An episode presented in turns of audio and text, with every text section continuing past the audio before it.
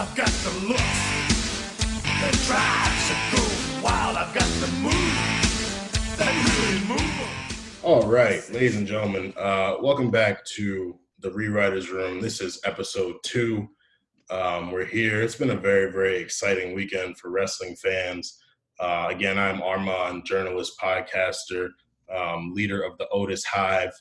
Um, I was I was looking for the Otis watch this past weekend. It hasn't happened, but that just means that Otis is going to cash in when when the time is appropriate. I'm, I'm waiting for that, fellas. How, how you doing? Coolin', coolin', coolin'. This is uh CC by the way, aka Big CC. I'm gonna come over with new Ks every week. That's how we do this. Um, Tech Music Guy here again. If this is your first time listening, um, I know a lot of stuff, yet know nothing at the same time. That's what happens when you're a philosophy major. Uh, Really, really in love with wrestling. And on that Otis tip, bro, you gotta like talk to your man to talk to his girl. Cause what the hell worm. was that worm? Oh my My god! God. It's like I thought it might have been because how do I say this in a politically correct way? Like the dimensions of the chest that she's bought recently. I don't know if that like allows for worm. Like I thought it might. It, it seemed like she kept getting like caught on something. It was like she couldn't Right. roll through it. It's like oh maybe it's just like when you have. Yeah, I don't know, enhancements in certain areas certain enhancements. I don't know. I've never. I'm not a Bro, bro, when Sun said I seen her TikTok, I'm not surprised. I died. I lost it. I was like, I had to replay it because I had, you know what happened? I was actually like, I was watching the whole match. I was, uh, because I was really interested to see that. I love like the way she came up with the look and everything. Like, I was like, okay, like, I love, I love what's being said here. What's being said is like, I'm completely aware of how I'm looked at or whatever, and I want to be taken seriously or whatever and it, I felt it didn't feel cheesy or whatever. So I was on her side up until she did that damn word, Yeah, it's like you I'm won the looking at match. bruh. And I'm Like, looking at her, practice this. and she didn't. That's the thing. If you look at her, you can tell she doesn't get it. Like she, like the first time she does it, she's like, "Oh wait, I'm not gonna, I'm not doing this right." And Otis is doing nothing to help. He's just cheering her on, and I'm like, someone has to stop this. Stop She this. does it like four more times. yeah. Oh my gosh. Channing, how Uh, how you feeling, bro? Uh, feeling good. Uh, I like to think of this phase as my NXT pre-ripped return. Uh, we think we see this a lot with guys in NXT and even SmackDown Raw, where like they come off TV for a while and then they get super jacked up. Like Ciampa, how he like looks like a totally different person, or like when Dean Ambrose came back real burly. Um, so I'm trying to use quarantine as that stage of my life, so I can make a big return, pop the crowd. Uh, I might have a heel turn here soon. I know I've had one in my personal life recently. Um, very big Razor Ramon, I'm the bad guy energy. Uh, so that's what I'm kind of going for here. But we'll see what happens. Uh, I'm still trying to work with the bookers and see what Amazing. turned up. Well, these are your favorite rewriters. Uh, we are a part of the A Show network on RNC Radio Live. Y'all can tap into the A Show, hosted by J5 and Meelz. The War Report will be back this Friday with Cyrus and some guests. Um, so definitely look forward to that as well. But fellow, before we get into our main topic for the day, we do have some PPVs, pay-per-views to recap. Um, I know I was tapped into both. I was watching Takeover while I was watching basketball. I was watching SummerSlam. I think there was some basketball on while SummerSlam was going, but I was really just locked in on SummerSlam.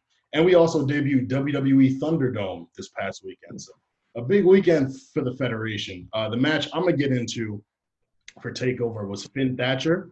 I thought it was a good match. I've been very intrigued by Thatcher um, throughout his NXT tenure. You know, submission guy, really tough. Finn coming back to NXT was big. He's had some good matches. Um, but we're, we're kind of, I've, I've been trying to figure out, you know, what their plan is with Finn because they haven't put the NXT title on him. Um, there are talks of a draft coming up in the fall. And with Finn not really doing too much in his NXT run, aside from beating a couple people, he beat, uh, I'm trying to think who he beat. He faced, he, he I'm pretty sure he faced Riddle. He faced, uh, he beat Gargano, didn't he? Or Yeah. Velveteen Dream. Dream, I think. It was somebody I didn't No, he want lost to to Dream. at the 'cause Dream time. got into the um, North American title match. He lost to Dream. Right. But yeah, other, like, and that's the thing. Thinking of Finn's run, you can't really think of any big moments that have happened. So it's been kind of interesting. So I was confused at him beating Thatcher because I thought him losing to Thatcher would be a pretty natural transition into this rumored draft that's happening. Um, but he beat Thatcher, and it was, it was a good match. I enjoyed it. Finn always puts on a good show. Thatcher's fun. Um, but I'm really interested to see what they plan to do with Finn with this talk of the draft coming up. Um, like a lot of us were saying that the wrong guy won that match. Wow, what, what was the match that stuck out to you guys in Takeover? You know what? I got a quick note on that match. You know what you just made me think of? Just like thinking about Finn's future and the fact that he like won that match and he had he has like nothing going on. I think that's gonna be. It would be really cool if that somebody from his past would that would be their angle to come to him Mm. because like their angle would be like you ran to NXT, you know, all this stuff is going up here on the main roster. You made it seem like you were coming here and showing them that this is really yours, but you're really just beating up on the little guys or whatever. Like, and like that win is like part of that or whatever. That would be dope if that's what brought him back up. That would be some crazy stuff. Um, some He's- other match. Samoa Yeah. Joe. Samoa Joe Yes. come back for that smoke. Like, hey, Yes. bro, I'm on Raw. I, I ain't even wrestling. I'm on I Raw. just ascended. Just I talking. Just, Just talking. Are you scared? yes. Get that little demon out of here, bro. Fight me man to man. Oh, You don't want me in these baggy swim shorts, bro. You don't want me with the red and black. You don't want to see me, Finn. Yeah, Bro, that's if what it needs to be. Samoa Joe pop up and tells Finn Balor it's no longer demon time, I swear to God, Yeah, bro, demon time is over. I will we are. buy. They won't even need Joe to say it. Th- th- th- They'll get Moro to say. You know, Moro likes his hip hop rap. Oh yeah. So. oh my gosh, yes, Mamma he mia. would say it. What did he say What's time? It was like, it was such a wild Drake reference. It was like, It was sicko mode. yeah, it's like they, Come on. we're officially in sicko mode. Yo, where? Like I can see him definitely pulling out like a, you know, Sasha won't tap because she's got that whap. Like what? Son, who? Yeah. Like he be pulling out the duffel when he uh, Come on, during the takeover. He comes out his Duffy with these references. he Like, really does. He goes like, crazy, Morrow, bro. I'm Who like, yo, gave Morrow fucking rap caviar? Who was he hanging out with in the back? oh my gosh, bro. That's it. fellas. What was the uh, takeover match that, that stuck out to y'all?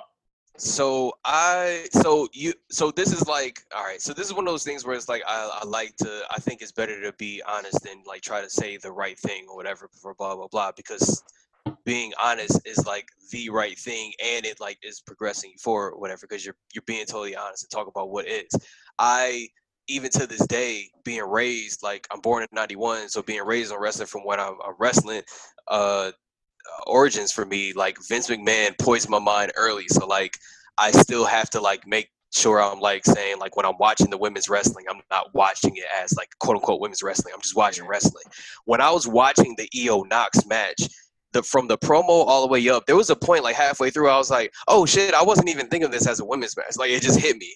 And I was like, it was at that moment that I was just like, these two and then a lot of these other women, they're that work that they're doing is so good. It's so complete. Everything that they do, because they have to do more than the men, especially with their costumes. Like you think about little things like that, all the little things that they have to do more than the guys have to do, and at the same time putting on great, uh, great matches. So I just love that match overall. Just literally just watching the pace of it, the storytelling of it, just like over time, and just how like Io just hitting and just. I'm sorry, I can watch Io flip for like 30 minutes on a loop. So like that's cool with me. Um, so I, I just love everything about that match, and I just love what it meant. Uh, it was just like another, just like you know, pinning it for like women's wrestling. Just like yes, like you should be paying attention to this. Yes, it's just wrestling, just the same as the guys. I should even stop saying the women's wrestling. Um, another one that I like jumping over to SummerSlam, Dominic and Seth. I really, really, really like that match. There were so I feel like Seth. One of the things that's underrated about Seth is how much of a student of wrestling he is. When he's into something, that kid is a student of it. I'm saying kid like he's younger than me. I don't know why. This is just old man syndrome. But um, but he's like he studies certain things like the call like there were like the Eddie callbacks with just playing around with Dominic in front of Ray. You know, just like just the you know bringing up the the constant like storyline that is Ray having to deal with his family, like poking at the little things psychologically, like him and his family and his mom. It's just like man, like that on top of the fact that everyone was just doing a great job at both acting and wrestling at the same time. I was like, yo, Yeah. like it's crazy. Like it's certain points where like you seeing what's happening to Dominic and you looking at Ray like yo, are you really tight about this? And he's kind of giving that vibe, like he really might, like it really might not just be wrestling. So I just like, I like for me, I just love like a completeness of like the wrestling match where work is good and the storytelling and acting of is good. So that match to me, I just loved it. It was just classic. Just man, I just, I just Yeah. like When that. when Mama Mysterio came on that ramp, Bro, was I got scared. Seth turned I and looked at "Hey, her. dog." I said, "Hey, dog. hey, dog." I know it's no fans, but like, come on, dog. Like, you can't. That's put when you feel like you got to like reach for the tool. like, hold on, relax. That's what you're doing. Like Seth completely stopped what he was doing Yeah, at her. I was like, oh my god, no, no, they're not. No, no, don't. they're not. Not Mama. Like, not, No. like Dominic could get it. Ray could get handcuffed. Not the Mama. Like, don't right? don't do that. But it, yeah, I, I agree. I, I was gonna wait to get into SummerSlam, but yeah, no, that was that was definitely a great match. We got two really great debuts from rest from people who aren't WWE talent. For Um, the brand. and then Pat McAfee. For the Um, brand. and that That's- that wasn't the match that I was that I was planning to talk about, but I, we could get into that real briefly. Like, you know, when Cole went on his show, everyone was like, "Oh, is that a work? Is that real?" Blah blah blah. Whatever it was, they found a great way to work that into NXT booking. And Pat McAfee, you can tell this nigga watches wrestling, loves wrestling, and Yep. wants to do something with wrestling at some point. That flip off off the turnbuckle and then That was. Bam! to it. Like, he was doing things that, like, he was doing things that some of our talent we might wish we see them do. Like some of that stuff is cleaner than some of the talent was has done it. So it's like, all right, Mike, That- you got it, bro. And you know what's crazy? We were talking about it in one of my wrestling chats, my other wrestling chats. Like, people really sleep on punters in the NFL. Like, oh, you're just a punter, you're not athletic. Well, people also sleep on professional athletes in general because we see them on TV all the time. Like, is it really that shocking for an NFL player to come into wrestling and do what he's doing with all these wrestlers? Like, this nigga does it for real all year. To come do it for fake for one weekend, that's light. Like, It's light work. especially when you love the brand and you understand the storytelling, kayfabe, all Yeah. like McAfee's promos were good. Like his his Promos presence fire. NXT, he he he felt like he belonged. Yeah. So yeah, that was that was dope. I ain't planning to talk about that, but I had to give McAfee flowers. Like you could come back, bro. You could come to Survivor Series, but be on the NXT team. Yeah, no, that, I can't remember the last time I really wanted to somebody to be on red. Like, I I, I can't remember the the Leah. Like the last time, like I saw someone, and that was my first time seeing them, and I was like, "Oh my gosh, I want to see them again! I want to see Yeah. them again!" Like I, everything that I saw, like, cause at first, like I wasn't really paying much attention to it. So, I, like when I found out, like the match was actually gonna happen, I was just like, "All right, you know, they're gonna you know, I wasn't really paying attention to any of the clips or anything that came out. I just knew generally what it was about. And then I watched the promo and I was like, I was like, hold on. This nigga Pat like knows, like he just intuitively knows some of this talk. Like he knows what to do.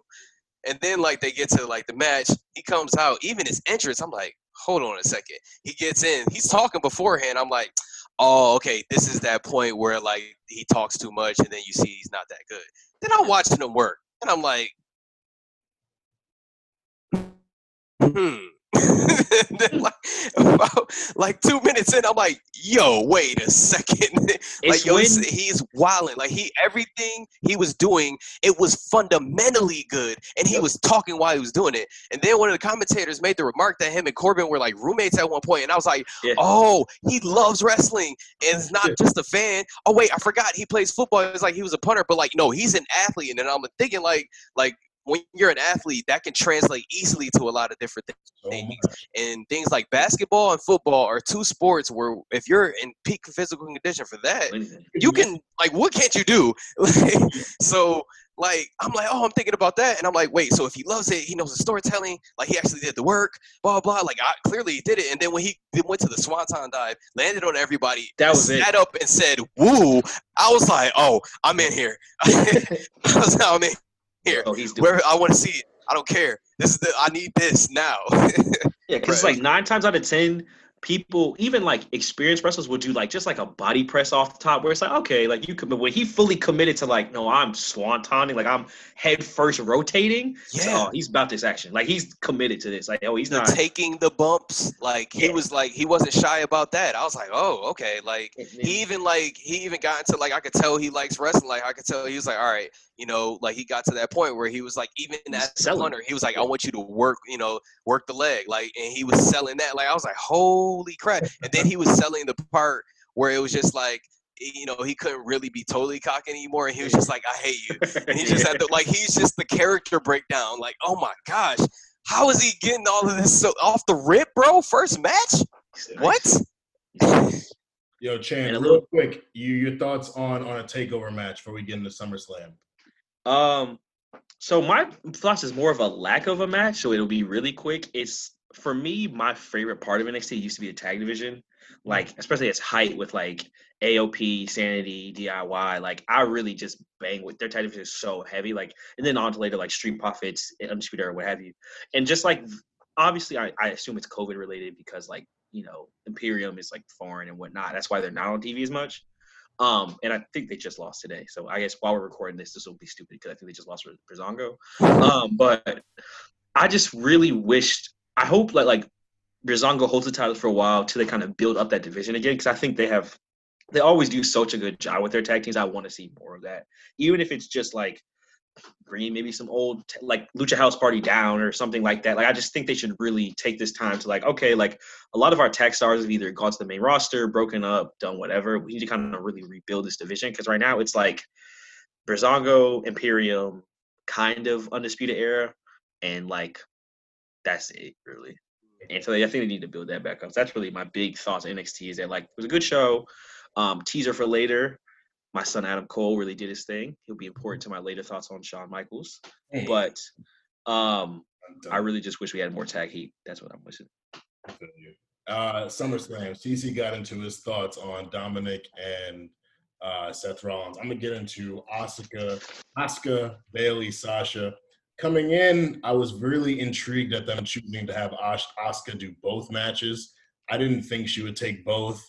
Um, just looking at how it was going, like Sasha was beating her and she was beating Bayley, but I didn't think they wanted to move Asuka to SmackDown. So I expected Bayley to win and then Sasha to lose and that's exactly what happened. But if you look at the little nuances in the matches, like in Bayley's match, Sasha comes at the end, tries to beat up Asuka to kind of you know weaken her for her match, and then during Sasha's match, Sasha's going to Bayley like, "Yo, help me," blah blah blah, and Bayley's like not really fully committing to it, and then Sasha ends up losing, and then we get the rematch on Monday on Raw, and Sasha loses again. So I think that they're really building the I think they're trying to do a slow burn, similar to what they did with Triple H and Batista. Like they didn't break them up immediately. It was a really mm-hmm. slow burn up until Batista was like, "Nah, you're a dub." And if you look at it, like Sasha on Friday during the the beat the clock challenges, Sasha like cheered when Bayley lost her match. It was like, "Oh, I get to go last." And Sasha posted a picture on Instagram of her holding both tag team titles and the Yeah, all three, yeah. SmackDown women's title, not the Raw women's title, the SmackDown women's title. Talking about I'm beautiful, like that's Bayley's belt, bro. Like that's that's real crazy of her to do. So I think that they're really putting a lot of good little nuggets for us to hold on to, and and like it's like all right, we're expecting them to break up eventually, but how are they going to build to it and do it the right way? And I think SummerSlam they really planted some really good seeds for what they can do with that storyline later. They're um, such good storytellers, man. Yeah, Like that's what I found out from this last run. Like when I when I first of all, Bayley is my favorite heel right now. There's no one better. Like because it's just she's just on that like eight year old, like nine year old, like you know, just mean girl in the park vibe right now. Where it's just not even she's not even it doesn't need to be making sense. It's just like ha ha, you know, it's just like that. But she is selling the sh- like it, oh my gosh, she's just she's selling it so crazy. But like their storytelling for like them to include everything from past years and like to everything that they're doing now and stay consistent with it like their story like for wherever where they're done like when you go back and look at it from start to finish and how they told it and all like how how how much depth they gave it yeah. it's crazy it's gonna be it's probably gonna be like one of the most classic stories in the wwe i'm gonna say that i think it's gonna be like those two Bro, you got to think about it. Like they haven't done. They've never done a two woman power trip like the Yeah. two women with the main titles. They never had women's tag titles. So this these are two women holding all the women's titles. Like regardless of the context, like people know the storyline now. They know what they're building to. But 20 years later, when you look back, you'd be like, yo, Sasha and Bayley had the women's titles and then the women's tag team titles too. Regardless of what you say, they were absolutely at the top. You can't take that away from them. Yeah. Like They that's were the whole thing. bro. The And it, thing. And it's like and i get like um there were some criticisms like you know talking about where the the women's division is right now um and them holding the titles like that or whatever. But for me like i for one thing i know about wrestling is that it's just never going to be perfect for everyone on the roster. There's never going to be a time where everybody's perfect or whatever. So i just try to enjoy what is there and just seeing them like this it's just dope. Like it just is. It just it's so and i think to be and the, it's the cruel side of me that thinks the fact that like if anybody else can have titles or whatever because they have the titles you know and like some women aren't getting the shine that just adds to how you know like how evil you know it's supposed to be which just makes it to me more fun like and more funny. Like to me that's just funnier. Like it's like they're really hogging it. Like they're really trying to rub it in your face at every moment. They're just showing up on random places letting you know that hey by the way we have everything. Yeah. Like in case you don't remember yeah. Could never. What's your what's your SummerSlam match take? Uh, speaking of perfection, uh, I'd like to spend a little bit of time, not too much, talk about the hurt business, which is, I think, the crystallized version. Like when you look up like faction, that is what I want. I want one person who just talks a lot of stuff. MVP. I think he. I mean, I support as a fellow ball person. I have to support everything Apollo Crews does. It's just in the contract. But I would like him to lose that belt to MVP because I think MVP is like outside of Sasha Banks and Bayley, he's like the biggest thing like that they that Raw's got going on right now. yeah. Um, and so I would uh, besides that and like Randy Orton like almost killing someone every week, it's MVP. Um, and so I really I really like want him to drop the belt because I really want Hurt Business to like start interacting with other factions. Like I think it's cool the random three people, but I think Hurt Business being able to finally get that belt off Apollo because I think Apollo is now moving into the point where like you could see him in the Money in the Bank match and like see him on a little bit more singles runs. Um, but I think the Hurt Business with a belt, you know, dealing with whether it's you know Seth and them or it could be um so even someone from NXT like Undisputed Era, Imperium, like I just think there's a lot, especially with this underground where they have like the Hurt Business is also like not even really just like a wrestling faction. They do like just like real fighting. Like I think that is a cool angle where you could have just like whole pay per view matches built around like Yeah. I'm going down to you know Raw Underground try to get the U.S. title off MVP, and I have to fight through these different levels. Like you could be on some Mortal Kombat, Street Fighter, like you can really video boy, you, game it. you book it, book it, boy. But like MVP is like the final boss. You got to get through these different levels. You could do it like Eight Mile, like you know, telling people something they don't know about me. Like it can really get crazy. However, like you really want to do it. But I really That's- just That's I cool. love Hurt Business. I just see the stars for them. Like even Shelton Benjamin, who like if you told me even like a year from la- like this time last year that you're like you're really gonna be invested in like what Shelton Benjamin is doing on a weekly basis. I'd like 2003 is this Team Angle? Like why do I care what Shelton Benjamin's doing? Is Charlie Haas with him? but no, it's because MVP is that good. He's made me care about Shelton Benjamin. No, I He's fighting in dress pants. He's fighting in loafers. yeah. But I'm interested. Ooh. I'm into it. The, the WWE has, has always been really good with trios, and I think this is another one of their really good trios. We can get, you know, Lashley's feuding with Crews to come up, so that's the U.S. titles on him. What if MVP and Shelton say, "Yo, let's go get the tag titles off Street Profits"? That's a fun feud. Street Such a, Profits. that's such a black mid card on Raw. That's such Oh. a black mid card. That's bars. That's bars going That's at one so another. crazy. Like, that's just nothing but rap bars going at like that. that Turn that shit up. Yeah, that's so crazy. Yeah, I think, and I think with the way Drew and Randy ended, how good that was. We didn't see a Claymore or an RKO. We know that that's going to happen again.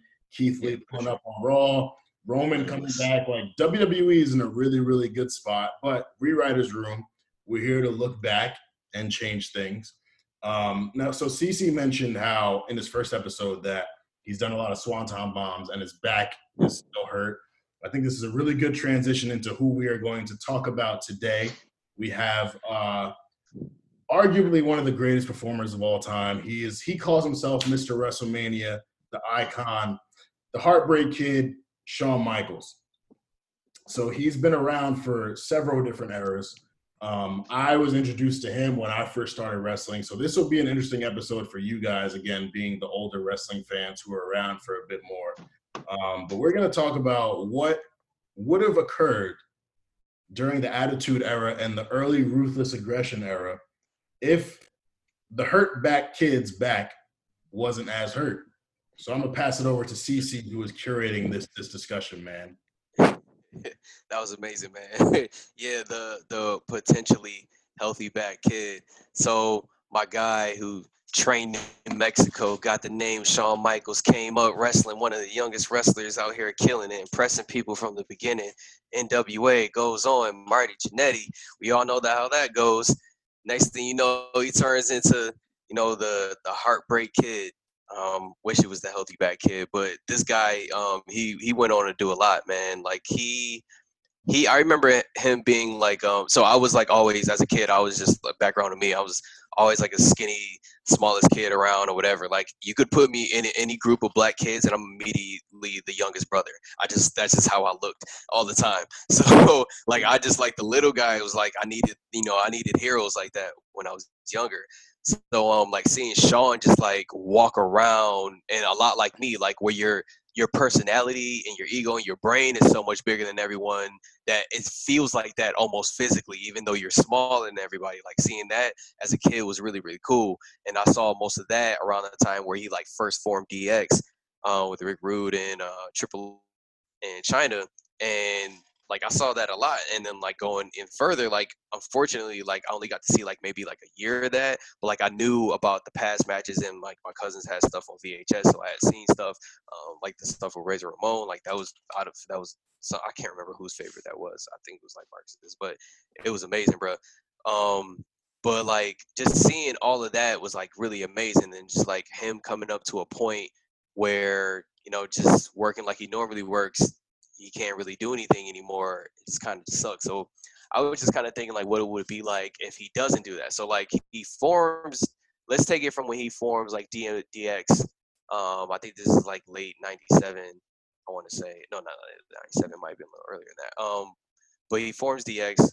Rick Rude, Chyna, Triple H, and they're going around and they have hilarious sketches. Like I have this on my uncle has this on VHS, and we used to watch this incessantly bro, like it was crazy. Like they are doing the funniest things in the ring, and then they're also winning matches, whether it's the right way or the wrong way. But it's just entertaining every time. And this, he just has this like larger than life personality. He's putting on great matches too. That's the other thing about Shawn Michaels is that as much as his personality was a huge part of him, like his in ring work was really, really, really good. Like that's a big part of like why these matches like mattered so much is because you get to see him go into battle after talking so much or whatever, and he has to accept, he has to prove it, and like the way he wrestles reflects that. That you know that he was talking it at first, and he's like, oh okay, I'm kind of here now, and then like you can see he's like, oh okay, the guy's actually in front of me, but but at the same time you see his expertise come out at times. So he was a, he was just a great worker, and uh, I think it was Royal Rumble uh, '98. He has the casket match with Taker. Um, takes a backdrop, hits the casket. Um, two herniated disc, one shattered, one completely gone. Uh, he's has to go away for a little bit. He doesn't come back, but until to lose to Stone Cold at WrestleMania, which Vince did a great do- job of setting that up because I had no idea he was about to quote unquote retire. Um, so that happens, and immediately after Triple H says, you know, Shawn couldn't cut it and I, I'm going back, and it's funny because I'm rewatching Raw. So, um, like right now as we speak, so I had watched that that episode maybe like six months ago, and I remember thinking, like, I was like, well, that's not good enough in an explanation. Like, what? Hold on, you just started a whole new, like, you just got new friends because he lost once, bro. Like, and he It's obviously, bro. It's pre-Twitter. Bro. There, there was no, there was no backdrop. It was like I just say it. That is the law now. That's what happened. right? I'm like, it's Mike Tyson. Like, what do you want? What, like, but um, but yeah, like so so Triple H goes owns the form DMX, uh, DX and DMX. That's just the subconscious coming out. Um, first Fire- favorite rapper, fire one of- faction. right? Oh my gosh, wow. All right, I'm about to go book some crazy stuff after this. No, but like forms the uh for reforms DX in a word, and then you know the rest is history. But you know maybe what happens if you know Shawn d- doesn't break his back because you got to remember at that time, this is uh this is when Brock is like really coming up. He's starting to get. I think um around this time, I think it might have been a month after, a month or two after. I can't remember how many what well, how many episodes after it was uh, WrestleMania. But like Rock does the you know eyebrow thing for like the first time. Like he's developing that character that would go on to be iconic. Stone Cold's already Stone Cold. Undertaker's, you know, he's, I mean, all these Mick Foley, like these people are already who they are, so they're going to be fine. But there's some people that are about to come up. Somebody who just debuted around the same time that Ed, uh, that um, that Shawn Michaels is leaving is Edge. Edge gets there. Like we see him for the first time. Like we're starting to see people like that who are the people who come around in the, the late 98s, the 99s, 2000s, 2001s, who end up here for a long time. Like, I mean, we just saw Randy. Like Randy got there, you know, in the you know early 2000, uh, early 2000s, early 2001. So we're starting to see these people come in. That early, the early people of the Ruthless Aggression, they're starting to get here. I'm wondering, with Shawn's big personality, like does he have problems with any of these new people? Do you do you guys see that as being a problem? Because that was the thing with Bret Hart, but it wasn't just Bret Hart that he had problems with. If you've read any of the reports, there were other people who weren't really fans of that Smoke. guy. So Talk about problems. yeah, so I was wondering, like, so I'll, I'll go first. Like, one person I know he would have problems with coming in from Jump because he wasn't there at the time. Like, imagine Chris Jericho coming in and Shawn is still riding high. Like, he has no back problems. He's doing whatever, you know, let's just assume everything's going well. Imagine what that's like. like, Chris Jericho. Raw is Jericho and the Heartbreak Kid. No. Not happening. It's Not not, happening. happening, bro. It's not happening. Is there any anybody else that you guys think that he might have had like backstage problems with that might have affected on you know in front on stage because he was known to to politic and people's careers would sometimes get stifled or kind of derailed. So, I think, and I, I want to preface this up top, um, and this is not a popular opinion, so you know I'm ready to be dragged for it. Especially babyface Shawn Michaels just never did it for me. Like, I just I get like the matches where he's like just covered in blood and just giving it every ounce, and he does the pin where he just falls back. But it's just sometimes it's like, bro, this is this gimmick is so 92. Like the sexy boy shit, like dog, you 50 something now. Like get a new theme, bro. Like it just feels kind of like you're not a boy. You a grown ass man, dog. Like change this. It's like I love John Cena's music, but sometimes how I feel about like John Cena, you don't rap no more. Like I love this interest, but like this isn't who you are anymore. Like sometimes I feel that way about Shawn Michaels. But like to your actual point, I think the biggest issue Shawn Michaels would have had is with society, not an actual wrestler. I think think Shawn Michaels as a character would not have aged well. Like, because you saw even Mm. Triple H when he does DX stuff, it's way tuned down now. And I don't think Shawn would have done that. I think Shawn would have stayed at like a 10. I'm like drawing like penises on WCW cameramen. And like once the internet comes around, that's get, he's getting they're getting Shawn up out of here. And I think that's what it would have got Shawn Is I don't even think it would have been an individual wrestler. I think it would have been well because his gimmick is so great, it really has not evolved past like I'm a good guy or I'm a bad guy. Mhm. And I think what would have happened is that like the the the company around him would have changed, and so he would have been almost relegated, kind of like you saw Ric Flair at the end of his career, where it's like Mm, all I'm doing is like talking and doing like historical matches. There's really no like new feud I'm having. Like Ric Flair's not feuding with like I don't know, like Edge or you know, like Jeff Hardy or something. It's like kind of like I'm an ancillary piece to something else. And I think that's what would have happened to Shawn Michaels. Even like you saw with that match where he was in Saudi Arabia, almost killing himself. It's like Shawn, what are you doing? Like, sit down, dog. You can't do you can't do something moonsaults no more, bro. Like, that's over. Even like Brock Lesnar don't do that no more. Like you, you're done. And I think that's what would have happened is that he would have been trying to run that back, and then the company would have been like, "Yeah, dog. Like, Sweet Chin Music is cool, but we don't really like talk like that about women's wrestlers anymore. Like, that's just not what we do now. Like, it's kind of over."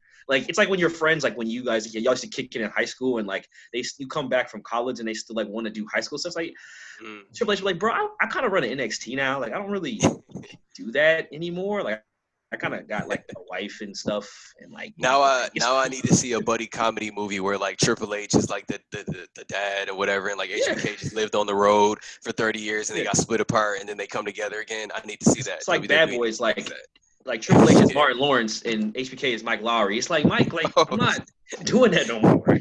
I got kids, Mike. I think that's what happened to to Shawn. I like that.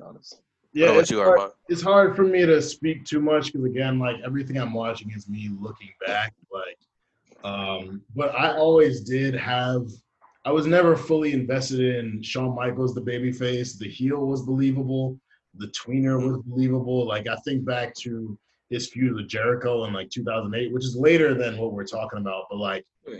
Jericho was watching him, like messed his eye up, and he tried the babyface thing, but I wasn't really too invested in it. Like it, it's Shawn is Shawn's dope. He's an incredible performer, but I think the character work at that point would have needed some some type of evolution. Like, uh, and so Edge, I think Edge would have been cool coming in.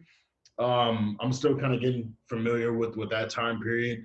Um, I think Shawn and Jericho, again, looking at their work in, in 2008, like in Jericho earlier on was just this, this, this figure, this, he just like coming in winning the undisputed title. Like Jericho is just different. So I think Jericho and Shawn would have been real, real fun back then. And, you know, maybe if they could have figured something out with Jericho and Eddie when like, when, uh, a bit later on, like if they were on the same shows, I think that would have been cool. But, yeah, I don't know. I've always had really interesting feelings about um I'm, I'm sorry, not Jericho, Michaels, Shawn Michaels. Um, but um yeah, I've just had really interesting feelings about Shawn Michaels as a as a babyface slash heel. I think he's more compelling as a heel. I think DX fit his character perfectly, and then him by himself doing solo heel work was really good. But yeah, it would have been it would have been interesting how they how they decided to do that. That's that's a that's some good points that you guys are making. And Channing, you made a really good point, which brings me to my next question about like how the internet would have done Shawn in. Because one of my my questions was, um, what I noticed is like I know a lot of the reason why like Shawn wrestled when he came back. Well, I think it was like 2002, and like he kept wrestling or whatever, and then he stopped, and then you know he popped in here and there, whatever. But like I know one of the I know one of the main drivers for that was because he had to retire. Now I think about a person who- who doesn't have to retire.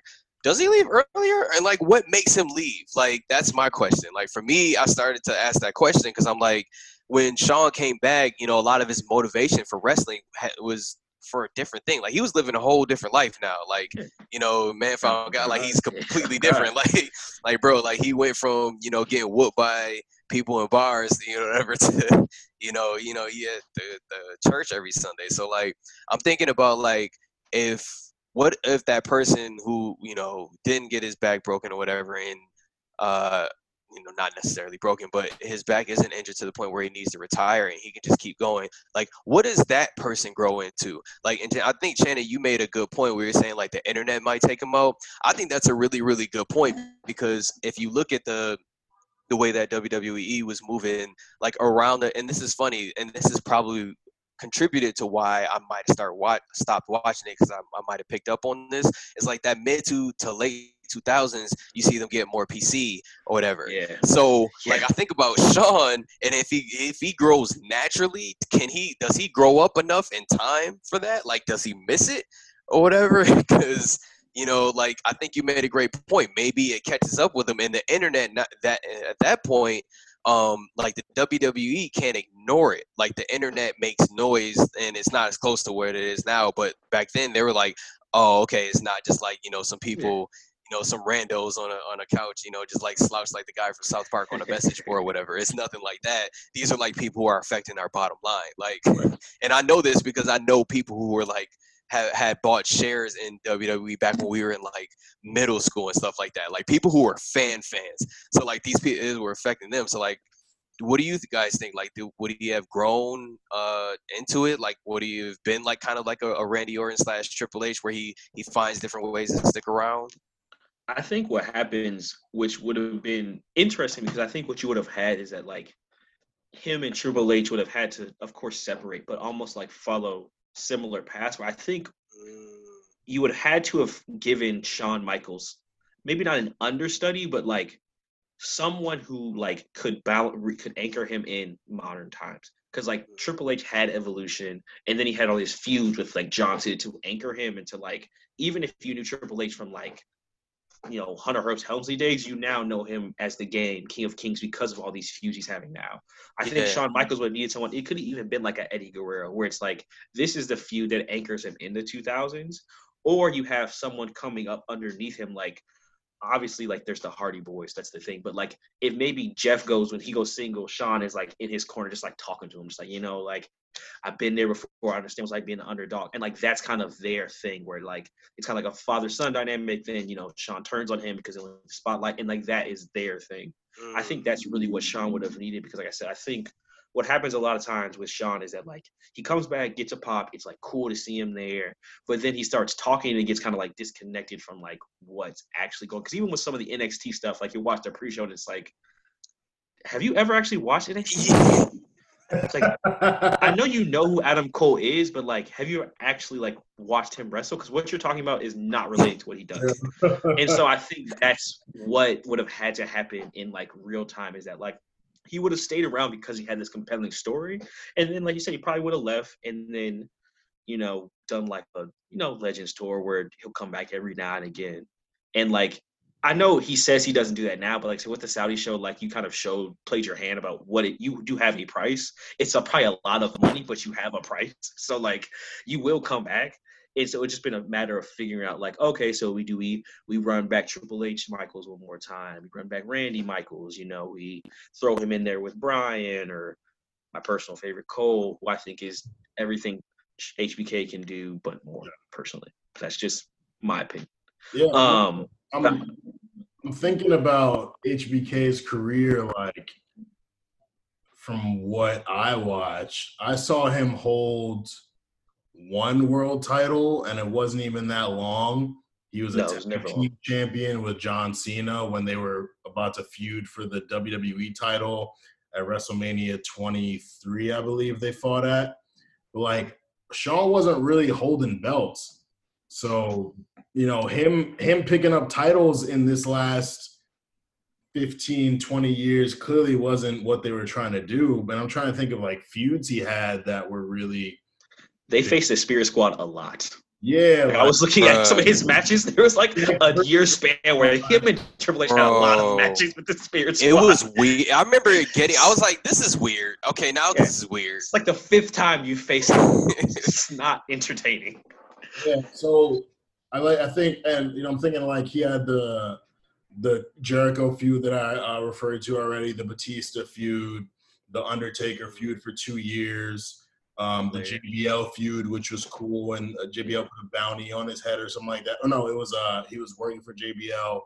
Um, the Cena feud for the title, obviously, uh, but like I'm trying to think like, and I really enjoyed Shawn's work, but I can't think of any uh, any feuds that really were like when I look back on the last decade, two decades of wrestling, like Shawn doesn't pop up in my head aside from Undertaker as feuds that he had. So it's like, damn, did this time off in the Attitude Era slash Ruthless Aggression when his back was hurting? Like, is was that a benefit? Like, w- would he have fit? Was there anything that he would have been able to do then that he hasn't done? Like beyond then, like, was there anything interesting for him to do? Like, I'm really trying to think because this is my personal experience as well. Again, like Right. Shawn was just an interesting tweener for me.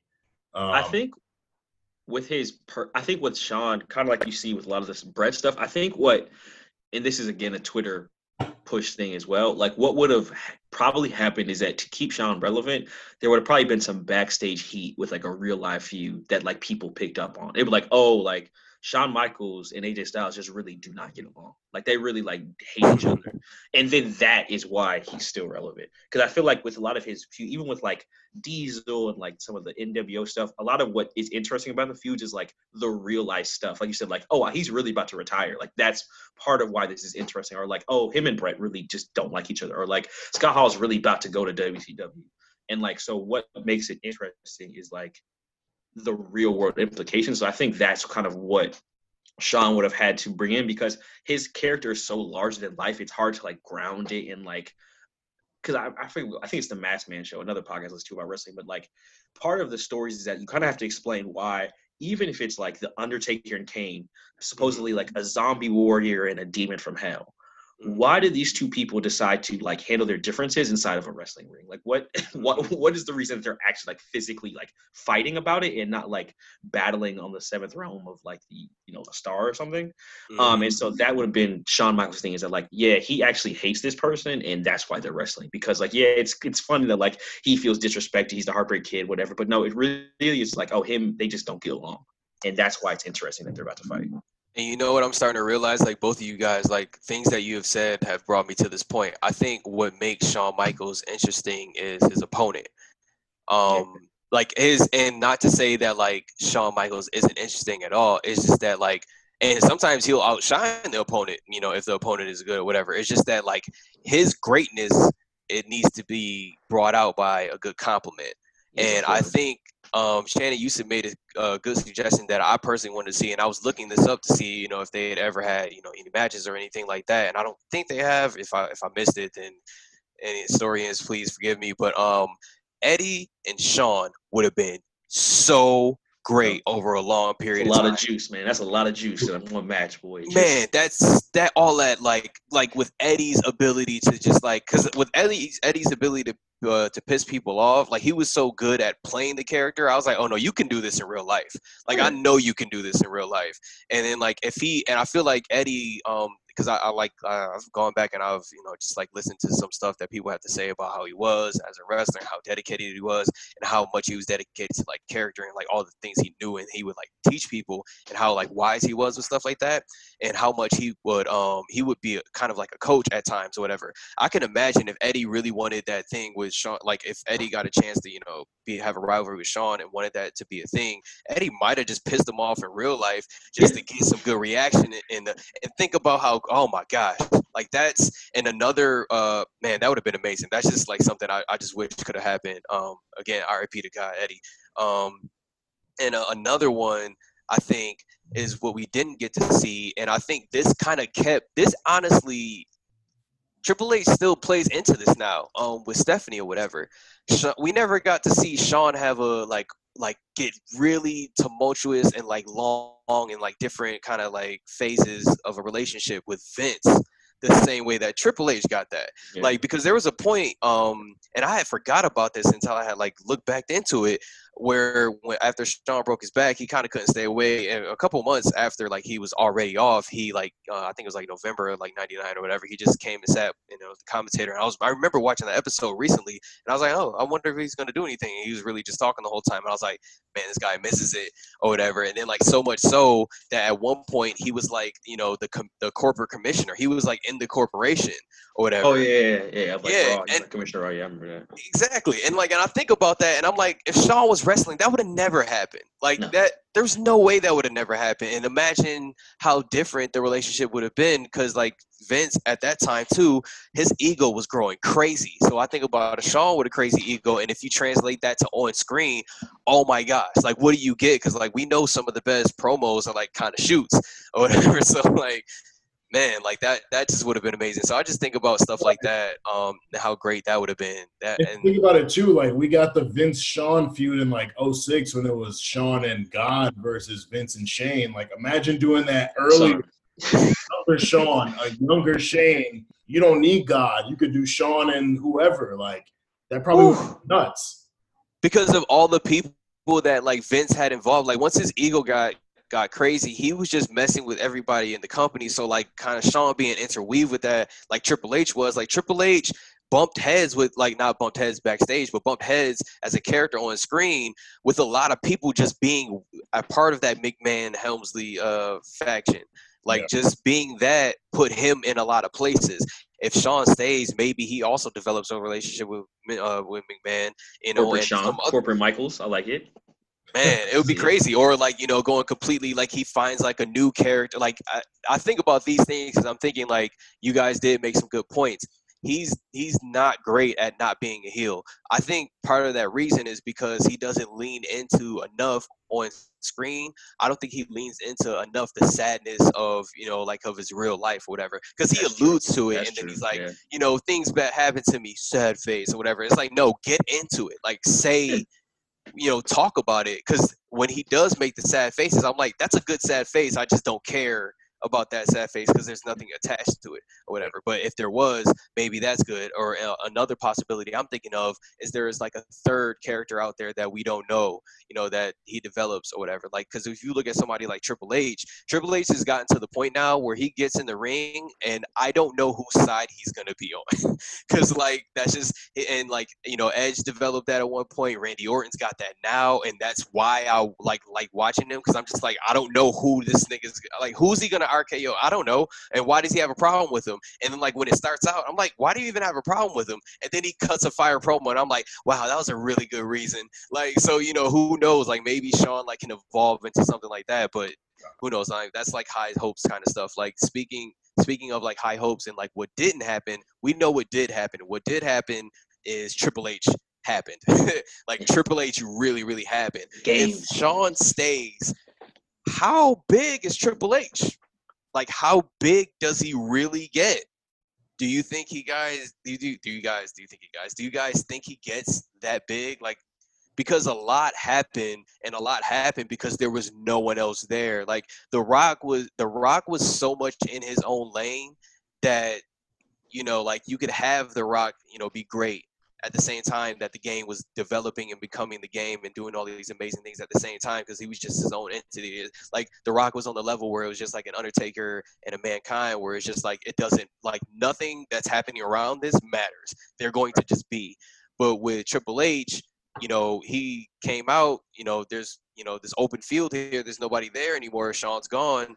What would happen? Do you guys think if Shawn was still there? Does he still want the belts? Does he still does he try to really push Triple H? Because if you think about it, when you think about if you I've been going back and watching this, like the relationship with Shawn and Triple H back then is like I see Shawn as like and, and especially thinking about everything that that happened before then, and you know just the the uh, um, the Montreal screw job.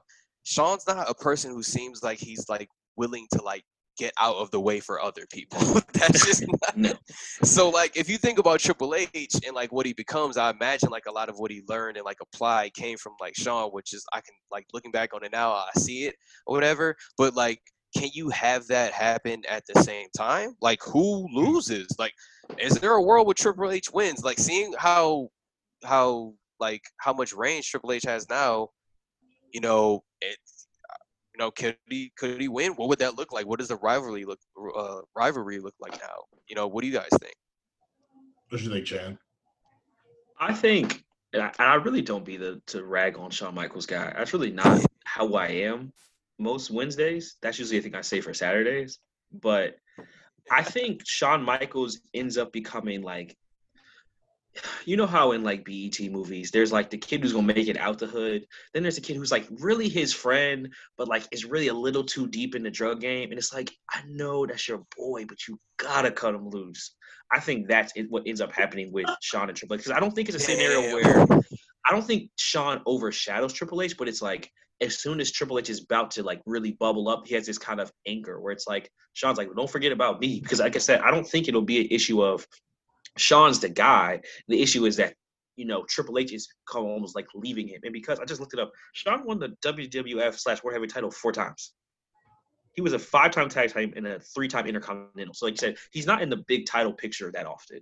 And so, most likely, his rivalries are going to be like character story driven, Yeah. which every fourth time has to be Triple H. And so that means when Triple H is trying to bubble up, oh, it's Michaels. Hey, I kind of need you to feud with me so I can stay hot. And I mm-hmm. think that's what ends up happening. in Triple H is that like he never gets to ascend because he's always kind of having not carry Shawn because it's his friend. Like he's famous in his own right, but like there's this kind of never-ending saga that like you do need a little bit of that space for it to be like, oh yeah, like Triple H, he was kind of more quiet, but like now that he's getting to do more stuff, he's the king of kings. He has like Stephanie is his heater now, who like is propping him up. Not to say Shawn didn't, but like there was a little bit of like, again, like I said, I always quote things in movies where it's like kid trying to make it out the hood. Then there's a kid who's like a bad influence, but he's real popping in the hood. The hood loves Shawn.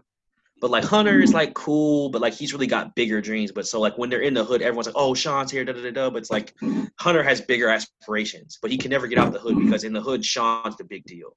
But once he gets away from Shawn, he gets to campus. People are like, "Oh, like Hunter's cool. Who is Shawn?" And he becomes in the big man. I think that's what you need Triple H to do. You need Triple H to have understudies. You need Triple H to have feuds against people where he's trying to build up to them. If he's always like having a back and forth with Shawn, you don't have the development, in my opinion.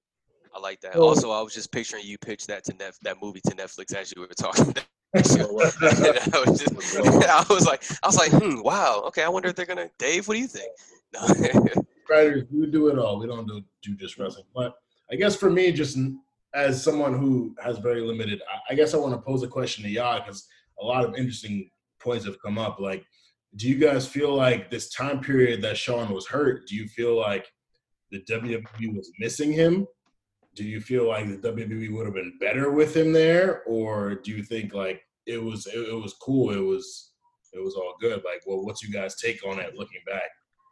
It transitioned into something better, and I think it's because they had fewer personalities like Shawn Michaels around. When you don't have a Hulk Hogan, a Shawn Michaels, Kevin Nash, Razor Ramon, and like you don't have all those big people, those big-headed people in your your uh, your company, and all the other people who are developing egos or might already have them or whatever don't have the accolades yet, so they're not willing to you know kind of like jeopardize themselves because they're chasing after these things so they can become these legends or whatever at that point everybody's on your side. Like you got all these hungry people hence the you know what develops into the ruthless aggression era era. Like all these hungry people or whatever and no one's who's trying no one who's trying to just sit around and be like you know i need to you know I, no no real divas you know Yeah. uh, whatever. And now that all those people are gone too like it's very clear that undertaker runs this locker room and undertaker's right there with vince so everybody's going to be with vince. So I, I think yeah to answer that question i think Shawn being not like Shawn not being there helped actually. It helped create what we see now. It was just one person I think who would have been more in the way than helping. But then again, that's me predicting without knowing how somebody's gonna really grow. I think it forces growth. Like you said, when you don't have you don't have people who like logistically who are like, oh, I won't work with this guy, I won't drop the title to this guy. You don't have that on the logistics side, but then just like mentally, you have it where it's like, hey, WWF is not going out of business, so one of y'all gonna have to step up. Like I don't care who it is, but somebody gonna have to get this main event because we're not shutting down, and so it forces that. And I think on the flip side of that, to Shawn's credit, and I always think of this specific moment because it's on Twitter all the time. The the sweet chin music before Ric Flair, where he's like, "I'm sorry, I love you," and then does it. I think if he could encapsulate that heart and leave some of the break kid, I think that is what would have had more longevity in WWE. Because Wow, there you is, just barred them up. you know, I, I, Say it again. No, br- run that back. Run that back. Smack. isolate the heart and leave out the break kid. Come because. I think there is a very earnest character, like you were saying, when he talks about his life and like Yeah. finding God, or even like when he talks just about like his relationship with Triple H. Like there's some stuff that's like mm-hmm. just a hundred percent earnest, or like the click that you could tell like he genuinely cares about these people. He cares about wrestling. He cares about like no, Ric Flair is my friend, and like on some level this is a story, but I'm sorry that like this is his last match because he loves this. I love him, and I'm sorry I have to do this to him, but like this is how it goes. I think if he could almost like be have become more of an avatar for as a babyface. Again, as a heel, when he's a dick and like I'm just the shit, that's great. But when as a babyface, being like I'm an avatar for almost like wrestling. Like I'm here for the love of the game. And like you're disrupting that. That's what bothers me. That like I'm here for the legends and like for the real relationship. And like you think this is just like like him against Randy Orton. Be like you're here because your dad. Like you don't. I know your dad. I like was really on the grind with him. Like he loves this. You don't love this the way we love this. I think if he would encapsulate more of that, Yeah. that would have been what gave him the ability to stick around. Because that, while the ruthless aggression era is great, sometimes and even now, I love wrestling now. That's sometimes what you miss is like the real like, oh, this like meant a lot to these two people. Like this match was like. Meant, it's like when like Tommaso Ciampa come back with Gargano. It's like, yeah, I know y'all supposed to be hate each other, but I know within day, like, y'all are really boys, and like the fact that y'all can really just like get it out of you and like really that's like what it beauty because to me wrestling at the end of the day is like a, a superhero story. It's the charm of good over evil evil it's about like just the shakespearean very base level like a story. And i think shawn was good at that. I'll and say, thinking back, I kind of wish Shawn's going out trip he took after losing the Undertaker, I, I, I part of me wishes he might have had one more run with Triple H. Like him and Triple H, their last match against each other, I think, was like 2003, 2004, before you know um, Triple H lost to Benoit and then again lost to Batista. Like I don't Triple H and Shawn didn't have any matches after 2004 with one another. So I think his his going out trip, just with everything you said, like I think solidifying the, that heel status because Triple H to me, looking at his last run in, in WWE, he was used to put people over. Like Jeff Hardy, that rivalry he had with Jeff Hardy. Or the Brock Lesnar matches where Brock Lesnar beat him twice. You know, like Triple H is really used to put people over. And even Shawn at his veteran status, like because I, I never felt like he really got that baby face moment where he could really prosper. Like looking back, his going out, even if the, the matches with Undertaker were legendary, I think something with Triple H that was more personal where you could feel that heart, not not the heartbreak, just the heart of him. I think that would have been cool. Because Triple H plays a great heel. Like Triple H brings so much out of people who he's antagonizing and he's established to be evil with. So like I think that that would have been really cool. But again, I'm someone looking back a long time ago, a young boy. So you know, I think we get one No, more. these are all good ideas, man. I think we These are all get one good more Triple H HBK match. I like part of this is just again fantasy booking what we do, but part of it is like I just have this feeling that like having spent a long time of my life watching what Vince McMahon does, that like when crowds come back, he's gonna like when I like emptying the clip isn't even a strong enough phrase. like it's not even really like it doesn't do it justice. This man is going to like drop nuclear bombs on people, in my opinion. And I could see him just being like, yeah, anything that like you thought could happen, this first like crowd mania, I need everything. Like I need I need it to be two nights, just all main events. Just any crazy match you could think of, like Rock Rock Roman, I need Triple H, HBK, I need Undertaker Sting, I need Goldberg versus I don't fucking know, Matt Britt. Like I think he's gonna truly just like do anything he can do just because like the AEW crowd has gotten a little out. They've got a little big chested. And I don't think Vince likes that. And so I think once he has the ability to really flex his crowd, like, oh, when I get into my duffel, I know you got Cody, you got Brian Cage, and that's cute. But when I really get into my duffel on like skeletons of niggas who owe me favors, like, because I know it's Vince got people who owe him favors. Like, you can't tell me that Vince don't got some dirt on the Rock. Because whenever Vince needs the Rock, the Rock says, "I'm here." Have you There's ever? question. do you listen to the way he talks, Talks about, about- the? I'm like, bro, I've the Rock never heard. die for Vince McMahon. He'll I have for that man. never heard a grown man talk so positively about. Like I've listen, I've had to lie for my niggas before to their girls. I haven't even talked to them like about No. them like that. The Rock, like. I'm like, mm, I don't know, and then like I think about on it now, too. yeah, because I think about, I'm like, bro, nah, because I think about your attitude back then, and how you was talking, and how you are now, or whatever. I'm like, oh yeah, you was a dog, bro. Yeah, you, yeah, you was out He got some backstage footage, like, and that's you, Dwayne.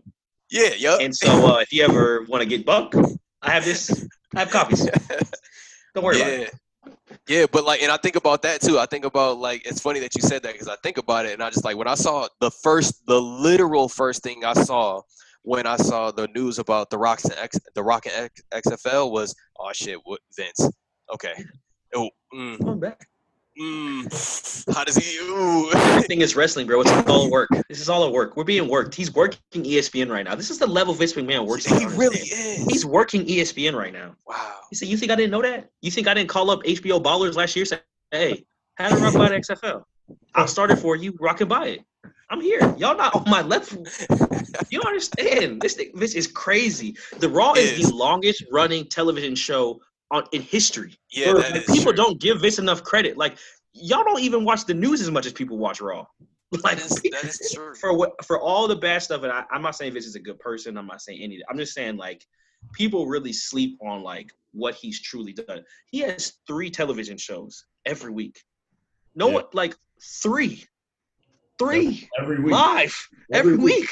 And they are hours long, bro. Out out three hours long. That's And like they're live. seven out plus hours of programming every week. Not including dark matches. That's not including all the like. Everything. There's a lot. There's more that goes into the two hours that we watch. Yeah. Bro, all the like charity work they do alone, that looks like a, jo- a job job. Oh my yeah, bro. gosh. Going to, or just logistics wise, like sometimes you'll just look at like sets and be like, somebody built this. Bruh. Today. Somebody just put this together. They were in Detroit of- last week. Now they're in Columbus today, and they just built this. Like, all Yeah, of it's- all of that to say, we got into some really interesting discussions on the heartbreak kid, the hurt back kid, HBK, and it, for me, it doesn't feel like we've reached. Uh, I haven't like again, someone looking back, like it's it's really interesting to gauge like what the times would have been like if he was there, if he was not was there. I think we got a lot of stars that were able to rise up as a result of him not being there, but perhaps he would have been able to accomplish more had he not hurt his back as well. So I think this would be a really interesting topic for the people to uh to uh kind of get in on. What do you guys think if you have any final thoughts? Um, Uh, so oh sorry, my fault. Go ahead, King. Go ahead. I'm gonna let you have that, son. I was going to talk a little bit of trash about Shawn Michaels there. So, um, what I would say is that I think Shawn Michaels in aggregate is better as a tag. Um, I think he's better with big men with long hair. Shout out to Diesel. Shout out to Triple H. Shout out to Drew McIntyre in the future. Just playing that there. Got the Claymore. Got the sweet chin music. I can see it. Um, I think one thing again I will say about Shawn to his credit is that, like I said, some of those like match of Triple H, the Elimination Chamber match, like if you're really looking for somebody to take some punishment and then bounce back and win, Man, that's who you want to see. When someone he's tuning up that band, it's like, oh yeah, this is gonna connect. Because this is before people super kicked all the time too. That's another thing. Like people have super kick as a transition move now, so it's like doesn't impact you as much. But like when he was doing it, it was that was the end of the show. Um, and so I do think that he has a lot going for him. If you really like like that kind of wrestling, that very dramatic Hulk Hogan, like I'm hulking up, it's really good to watch. Um, yeah. but like I said, it's better when he's a bad guy. It's better when he's pouring beer on him and he's like flicking it off his hair, or like he just like he like he turns heel. Like his heel turns are very like dramatic. It's always like I turned Mhm. heel and now I'm like crazy. Like I'm like not have no emotions on my face. Like I I super kicked Sh- Triple H out the ring and John Cena's like stunned. So those are always good. But like I said, it would have been better if it had a little bit more heart. That's all I ask. yeah. No, I agree. I agree. Uh, and like the, your point about the super kicks, my childhood can't won't allow me to like to enjoy anybody super kicking anymore because I look at it, I'm just like, you're you're wasting it. You're wasting. I'm like the the child inside of me is like, yeah. I'm like he's supposed to not get up inside. I'm like, oh gosh, I'm trying to get rid of that. Talk about power bombs too. Whenever someone power bombs, I'm like, no, this is the end of the match now. When done. Keith Lee did this the spirit bomb, I was like, if somebody that large did that to me, I don't know if I'd wake up. So I don't. What is this? Like people are kicking out of it. Like, but no, but um, yeah, no, I I I really like uh I really like Shawn, and the the cool thing is like. He was only gone four years, so the what if isn't like that big of a gap because he was also like around too. Like it wasn't like he was like you know completely gone like somewhere where you can't see. It's just that the fans didn't see him. He was there, you know, he was around. So like you know, who knows? Maybe there's some stuff that like he called in some people who are in certain places that uh, because of him. Like who who knows? Like that'd be some cool stuff to speculate. Like speculating, you know, what Shawn might have you know been influencing in the background. But you know, like um, he was like the first wrestler for me that um I intimidated. I have a, a picture um at my cousin's house when we were in like Richmond, VA or whatever, and like that's the only pose I, I'm doing like a wrestler pose, and it's the this heartbreak kid like because right there it was just like oh no I had to you know we had to put on for the skinny niggas one time you know but yeah no uh yeah no that's my guy I just uh it, it would have been interesting to see how different it would have gone I'm gonna just think about that Hey man, that's a that's a great point to stop. I think HBK is a legendary, uh, obviously a legendary performer, Mr. WrestleMania, the icon, someone who we can never not talk about if we uh, talk WWE. So that's Rewriters Room episode two. Shout out once again to RNC, the A Show Network. Check out the A Show. Check out War Report. Check out Spot Callers we will be back. Our next episode is going to be real, real fun. We'll be talking about one of the goats of our generation, of the ruthless aggression era and beyond. Yeah, I might be able to figure that out, but uh, it should be a pretty fun time. So, for myself, Cece and Chan, Rewriters Room, we out of here.